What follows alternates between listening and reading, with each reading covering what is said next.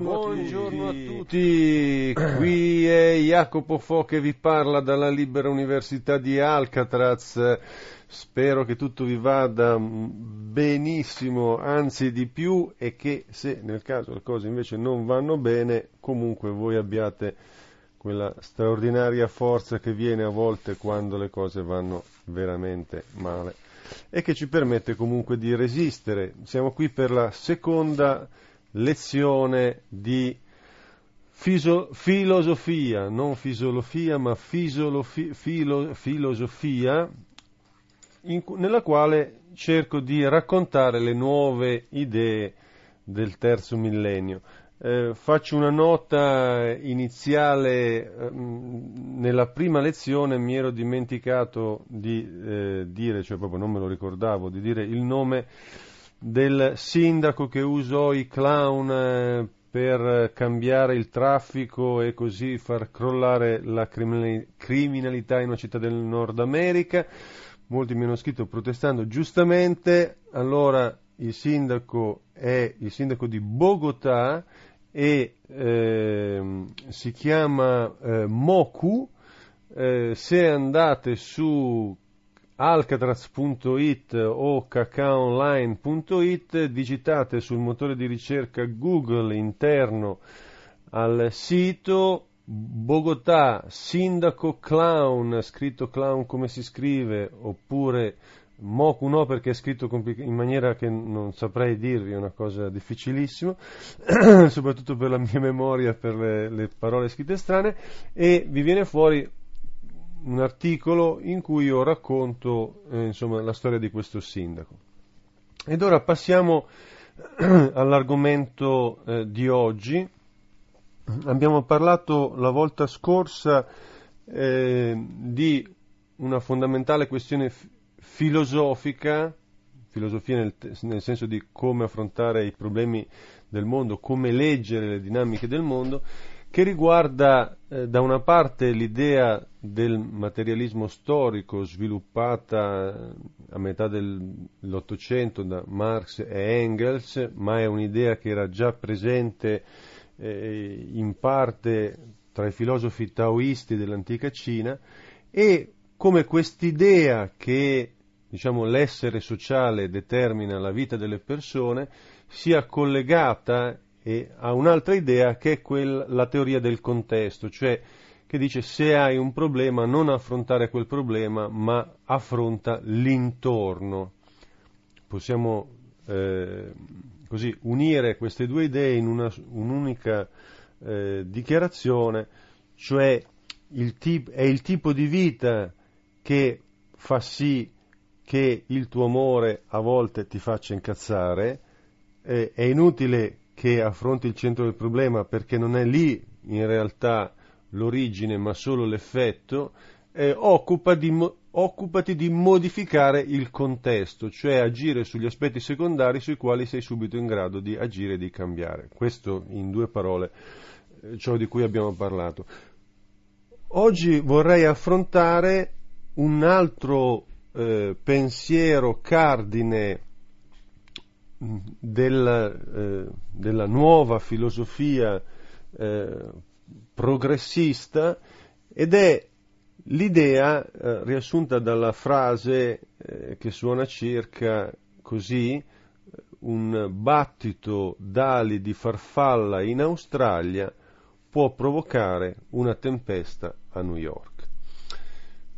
Anche in questo caso non mi ricordo chi l'ha detto, ma era una persona assolutamente importante, ma importante è questa idea della stretta interconnessione della realtà.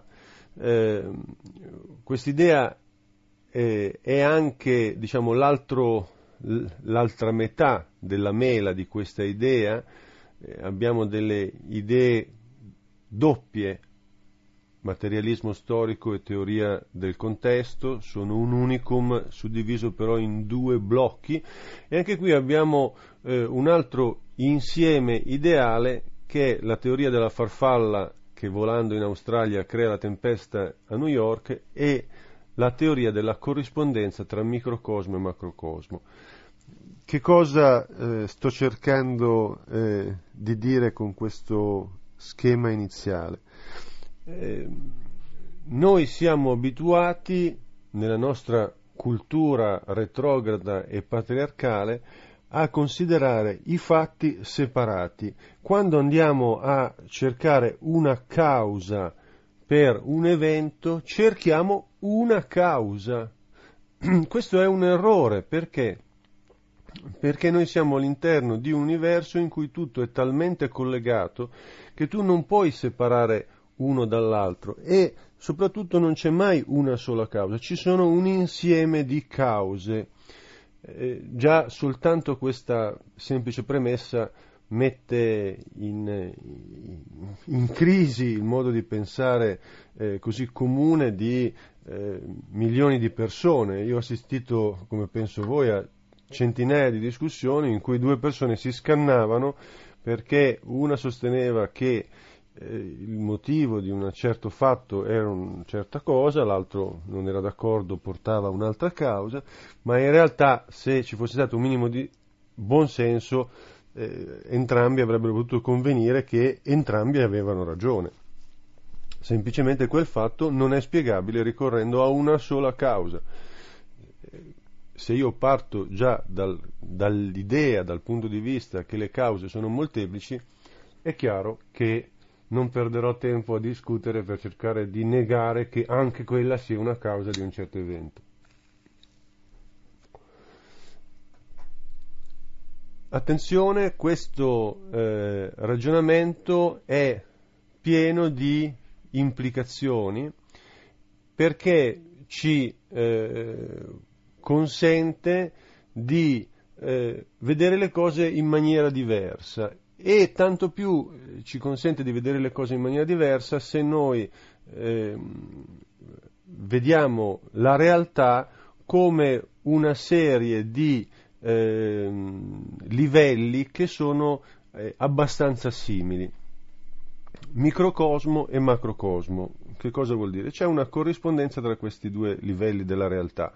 Se io guardo il cielo in una notte stellata, vedo un panorama che grosso modo sarebbe molto simile se io fossi un super micro essere che vive sul satellitino di un atomo. Perché? Perché la distanza tra l'atomo, il nucleo dell'atomo, è in proporzione simile a quella tra un pianeta e il suo Sole. Cioè, se io guardo la realtà entrando tra gli atomi e avendo appunto una misura microscopica, mi trovo a vedere sostanzialmente un cielo stellato o qualcosa di molto simile. Un modo di descrivere questo pensiero è anche quello: datemi un solo fiore di un pianeta sconosciuto e io potrò descrivervi tutto di questo pianeta, perché un fiore contiene tutto l'insieme del pianeta, di quell'universo, eccetera, eccetera. Sviluppare questo discorso ci porta a immaginare una concatenazione nella realtà che diventa un sistema complesso e intelligente. C'è un libro a questo proposito molto interessante, perché sviluppa questo tema specifico in modo semplice, chiaro, ed è La rete della vita di Fritiof Capra. Che cosa ci racconta Capra? Ci racconta che esiste questa teoria, che è la teoria di Gaia, secondo la quale il pianeta sarebbe un'unica realtà interconnessa. E Capra cita un esempio che sarebbe la dimostrazione di questo concetto, cioè negli ultimi milioni di anni noi abbiamo avuto una serie di spaventose tempeste solari. Queste tempeste hanno provocato l'innalzamento della temperatura del Sole e a ragion di logica, avrebbero dovuto creare degli sbalzi enormi di temperatura sul pianeta Terra. Ciò non è avvenuto perché quando ci sono le tempeste solari sembra quasi che il pianeta Terra, e in particolare le creature viventi del pianeta Terra, reagiscono con un moto di sistema che è in grado di compensare l'aumento di calore del Sole, creando uno sbarramento di diciamo una specie di filtro solare, e ciò avviene in maniera molto complessa con batteri che aumentano la loro attività, per cui vanno a sciogliere determinate sostanze sulle montagne che poi arrivano tramite i fiumi nell'oceano, e poi nell'oceano avvengono una serie di modificazioni chimiche, di aumento di plancton, eccetera, eccetera. E tutto questo aggeggio qua crea una modificazione dell'atmosfera. Un'idea collegata a questo ragionamento è quella che vede la possibilità degli esseri umani di agire in maniera intelligente e di modificare la loro realtà proprio sfruttando questi meccanismi, cioè non attraverso la forza bruta e l'azione su un punto specifico, ma attraverso un'azione globale che va a investire diversi aspetti della situazione. Ora cerchiamo di chiarire meglio questo concetto di una realtà totalmente interconnessa. C'è un esempio che viene portato spesso ed è quello della lastra dell'immagine olografica, dell'ologramma. Queste lastre, che servono per proiettare queste immagini tridimensionali, hanno una particolarità, cioè se io spacco questa lastra, ottengo che ogni frammento di questa lastra contiene tutta la fotografia, non un pezzo della fotografia. Tanto più il frammento della lastra è piccolo, tanto più l'immagine sarà meno definita, ma è sempre l'immagine globale. Un altro esempio che viene portato è quello di due particelle di luce che vengono sparate contro una lastra che ha due buchi soltanto, molto vicini. Se il primo se io osservo il percorso del primo fotone, non posso sapere se passerà nel buco A o nel buco B. Ci sono il 50% di probabilità, ma sono certo che la seconda particella passerà nell'altro buco, cioè quello che non è stato utilizzato dalla prima particella. Chi gliel'ha detto? C'è un discorso di informazione, ma questo discorso di informazione che, come vedremo in seguito, inizia a essere la qualità che si sospetta sia comune a tutte le cose. Questo discorso di informazione, dicevo, presuppone una interconnessione che noi oggi non riconosciamo tra addirittura le particelle di luce, che non hanno un cervello, non si parlano, non possono scriversi delle lettere. Come fanno? Ma il mistero si infittisce se vado a vedere un esperimento che Einstein aveva detto che era impossibile da realizzare, anzi l'aveva detto quasi come sfida, no? Criticando alcune teorie.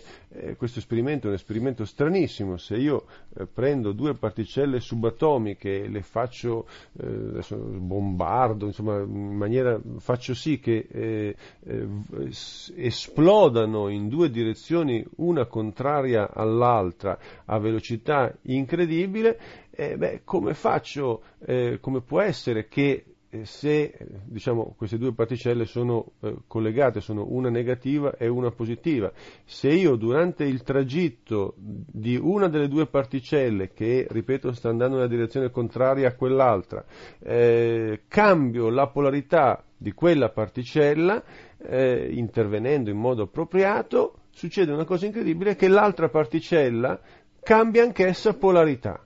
Ma chi gliel'ha detto? Questo è un altro grosso mistero. E un'altra cosa estremamente affascinante è il discorso dei frattali. I frattali sono una specie di schema di rapporto di grandezza, di rapporto geometrico, che ad esempio io posso riscontrare se vado al mare e prendo un pezzo microscopico della costa, oppure se prendo un frammento della zigrinatura del bordo di una foglia. Ecco, se io prendo questo frammento, lo isolo e ne traccio, diciamo, i rapporti interni, la struttura, e moltiplico questa struttura per un numero notevole di volte, ottengo l'insieme di un pezzo di costa, ottengo l'insieme di del bordo di una foglia. Questo concetto è rappresentato in maniera formidabile in natura dal cavolfiore, che è un vegetale, ahimè, poco stimato nonostante i suoi fantastici poteri terapeutici, ma al di là di questa nota salutista c'è da notare che ogni pezzetto del cavolfiore è in realtà la riproduzione, se vogliamo, dell'insieme del cavolfiore. Ma questo non è soltanto in maniera apparente. Se noi andiamo a vedere i rapporti geometrici che vigono all'interno del piccolo pezzettino del cavolfiore, scopriamo che contiene esattamente tutti i rapporti dell'insieme del cavolfiore. Viviamo in una realtà che ci trova profondamente e reciprocamente connessi. Questo è un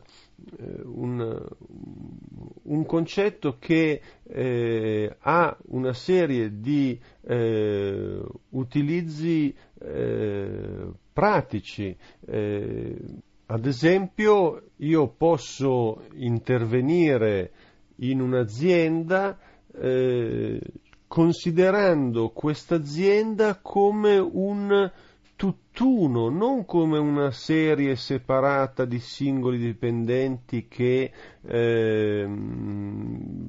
hanno diversi problemi, volontà, eccetera, eccetera. Noi sappiamo che un grandissimo costo per le grandi aziende è dato dall'errore umano, dalla perdita di tempo, dalla perdita di materiali, dallo spreco, ma si calcola che il costo delle merci che noi compriamo ha dentro una quota di errore che è del 30%, secondo gli ottimisti, secondo i pessimisti anche di più. Ecco, io posso considerare un'azienda come un unico essere e tradurre la questione dello spreco, in parte almeno, come una questione relativa a transiti di informazioni. Un organo di questo essere non funziona perché non gli arrivano delle informazioni che possono essere considerate alla stregua di una sostanza vitale, no? Se l'occhio non riesce a trasmettere le informazioni che vede al cervello, è una mancanza di funzionalità, è un grave danno, perché non vedo più niente, per cui è difficile per me andare in giro. Come posso agire rispetto a questo problema? Beh, unendo l'idea dell'azienda come insieme all'idea della necessità di un'azione che si occupa del contesto, queste due idee sposate insieme mi possono dare uno sviluppo apparentemente strano. Per abbassare lo spreco di denaro nella mia azienda, rifaccio la saletta dove c'è la macchina che distribuisce il caffè e le bevande, la faccio più grande, ci metto dei bei divani, sostituisco quella macchinetta schifosa che fa dei prodotti di pessima qualità con dei bei thermos, delle caffettiere, delle teiere, metto anche dei pasticcini, regalo anche delle essenze particolari per tisane, eccetera, eccetera. Perché? Perché voglio che i miei dipendenti stiano lì un po' di più a perdere tempo. Sono pazzo? No, non sono pazzo. Faccio questo perché devo curare la comunicazione interna all'azienda. L'azienda moderna è un delirio di email che viaggiano in maniera frenetica, per cui umanamente, se uno vuole lavorare, non può leggere tutte le mail. È fondamentale che, oltre a ridurre globalmente il traffico delle mail, ma che due dipendenti si incontrino casualmente nella sala bar e si dicano: ma hai visto quella mail che t'ho mandato? È importante quella lì, considerala. Ecco, questo semplice fatto, unito a una sensazione di stima e di gentilezza da parte dell'azienda che ti mette a disposizione delle pause senza cronometro e anche dei pasticcini e delle buone bevande, con una situazione generale di miglioramento dei rapporti tra le persone, perché hai la possibilità di avere un rapporto informale con i colleghi, per cui magari ti interessi della famiglia, magari ci sono dei segnali di gentilezza, comprensione reciproca, o magari anche si organizza poi la cena, si coltivano delle amicizie. Insomma, crescono tutta una serie di microelementi che, proprio perché agiscono su aspetti poi con una ricaduta globale nella struttura, e proprio perché la struttura è internamente iperconnessa, noi abbiamo che c'è un crollo dello spreco e dell'errore in quell'azienda.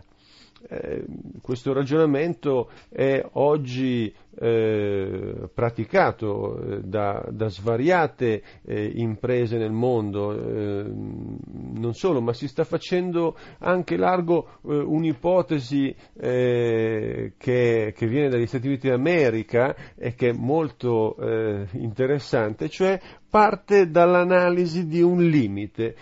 Secondo una serie di ricercatori, la mente umana non avrebbe capacità di memorizzare più di 150 persone all'interno di un gruppo, cioè io posso memorizzare 150 persone nel circuito parentale amicale, 150 persone nel circuito lavorativo, e poi magari mi resta lo spazio per altre 150 persone nel settore sport, passioni, hobby, politica e quant'altro, ma di più non ce la faccio. Allora ci sono delle aziende che hanno scelto di spezzarsi ogni volta che si supera il numero di 150 dipendenti. E addirittura arrivano a costruire magari 2, 3, 4, 5 sedi contigue, però ci mettono in mezzo l'area parcheggi, un'area verde, di modo di creare una separazione.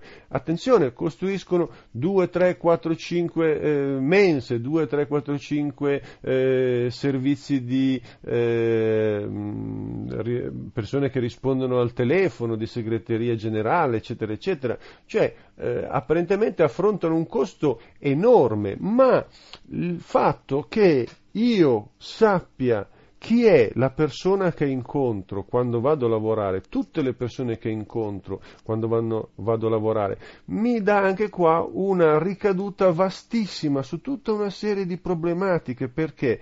Perché innanzitutto io mi sentirò in qualche maniera in un posto conosciuto, non estraneo, per cui sarò meno stressato di stare a lavorare. Inoltre avrò una serie di comunicazioni dirette, perché se ho un problema so subito, mi ricordo la faccia della persona a cui mi mi devo rivolgere perché conosco tutto l'organigramma di tutto il gruppo col quale lavoro, c'è l'idea del gruppo, dell'appartenenza fisica, perché li conosci uno per uno, c'è il discorso delle attività ovviamente di relazione extralavorative, c'è il discorso della solidarietà, se c'è qualcuno nella mia azienda che ha un problema lo so e magari mi viene in mente di fare qualche cosa di positivo.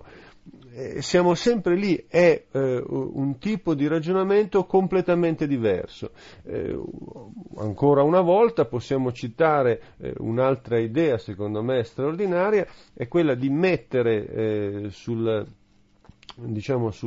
scrivania o sulla porta degli impiegati, dell'ufficio degli impiegati, un cartellino tipo quelli per la sosta a ore che abbiamo per le automobili, in cui però invece degli orari c'è una faccina che girando dietro la rotellina cambia espressione, cioè la bocca viene sostituita, c'è una bocca che ride, una bocca triste, perplessa, eccetera eccetera, incazzata, e questo semplice cartoncino del costo di qualche centesimo è stato in grado di cambiare la redditività delle aziende che l'hanno sperimentato. Perché? Perché quando tu arrivi davanti a un collega che espone sulla porta il cartellino che vuol dire sono incazzato nero, magari se proprio non hai necessità torni il giorno dopo, se hai necessità entri, ma entri con un diverso spirito, dici guarda mi dispiace disturbarti oggi, capisco che una giornata ti girano le scatole, ma che cosa è successo, eccetera eccetera, però ti devo dire questa cosa qua. Questo semplice cartellino rappresenta anche qua una serie lunghissima di implicazioni. Da una parte la persona si sente considerata come un essere umano e non come un pezzo di una macchina disumanizzante. Perché? Perché può esprimere innanzitutto la sua rabbia, e questo è già un elemento fondamentale, ma perché questa sua rabbia viene riconosciuta dalle persone che gli stanno davanti.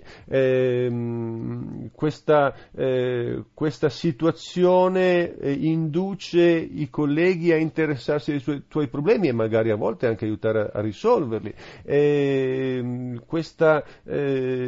Questa piccola comunicazione diventa un simbolo dell'importanza della comunicazione all'interno dell'azienda, per cui tutti faranno più attenzione su questo problema qua, eccetera, eccetera, eccetera. Ecco, gli esempi in campo aziendale sono numerosissimi, e uno che io non dovrei fare in quanto colpisce la categoria degli insegnanti come me di tecniche per lo sviluppo delle potenzialità umane, gente che fa corsi eccetera eccetera,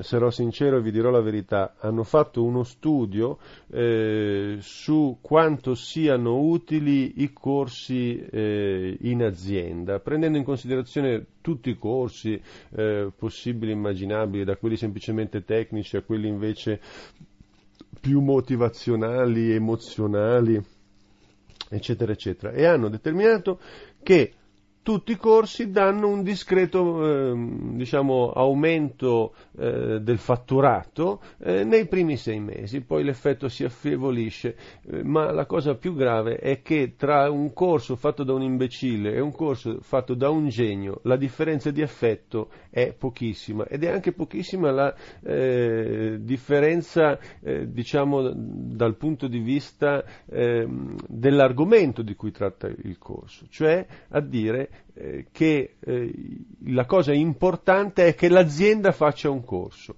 Se l'azienda fa un corso, non importa poi com'è questo corso, alla fin fine importa secondo altri criteri, ma dal punto di vista proprio del risultato aziendale secco, immediato, non importa molto. Perché? Perché lo scarto tra appunto quello bravo e quello non bravo a fare il corso è minimo. Il risultato grosso viene dato al fatto che l'azienda si interessa a te, vuole che tu migliori, vuole motivarti, vuole aiutarti a crescere, e questa semplice comunicazione, che è in realtà veicolata dal corso in sé, crea un atteggiamento di maggiore attenzione e di maggior impegno, di maggior buona volontà e disponibilità per un po' di tempo. È un discorso grosso questo su questa forte interconnessione della realtà e andremo avanti a svilupparlo nell'argomento della prossima lezione che è la contraddizione, il concetto espresso magistralmente da mia nonna: un soldato da solo non fa la guerra. Altrimenti, detto questo concetto, della reciprocità nel nostro universo. Alla prossima, mi raccomando, studiate, vi invito tutti a utilizzare il mio blog come uno spazio di discussione e di incontro. Io so che questo blog è frequentato da persone deliziose, mi piacerebbe che vi connetteste, nascerebbero amicizie, amori, sodalizi, società, e c'è anche una graziosa chat sempre su www.jacopofo.com. ed ora un po' di pubblicità che vi propone cose realmente straordinarie che vi miglioreranno la vita, vi faranno risparmiare un sacco di soldi, salvando il pianeta e contemporaneamente sostenendo questa campagna per lo sviluppo delle potenzialità umane e del buonsenso sul pianeta Terra che stiamo conducendo sul web, che è l'unico posto dove ancora ci fanno parlare e sul quale continueremo a rompere i coglioni con impressionante costanza e regolarità. Au revoir! È tutto, grazie di essere stati con noi. Se volete leggere altre notizie collegatevi al sito www.cacaoonline.it. Se queste rassegne stampa di notizie comiche ti piacciono, associati a Cacao e sostieni la controinformazione clown. Grazie al tuo contributo economico potremo lanciare campagne informative sull'ecologia e contro la guerra. Per maggiori informazioni www.cacaoonline.it. Sostieni Cacao anche facendo acquisti su www.commercioetico.it. Grazie, è tutto, arrivederci.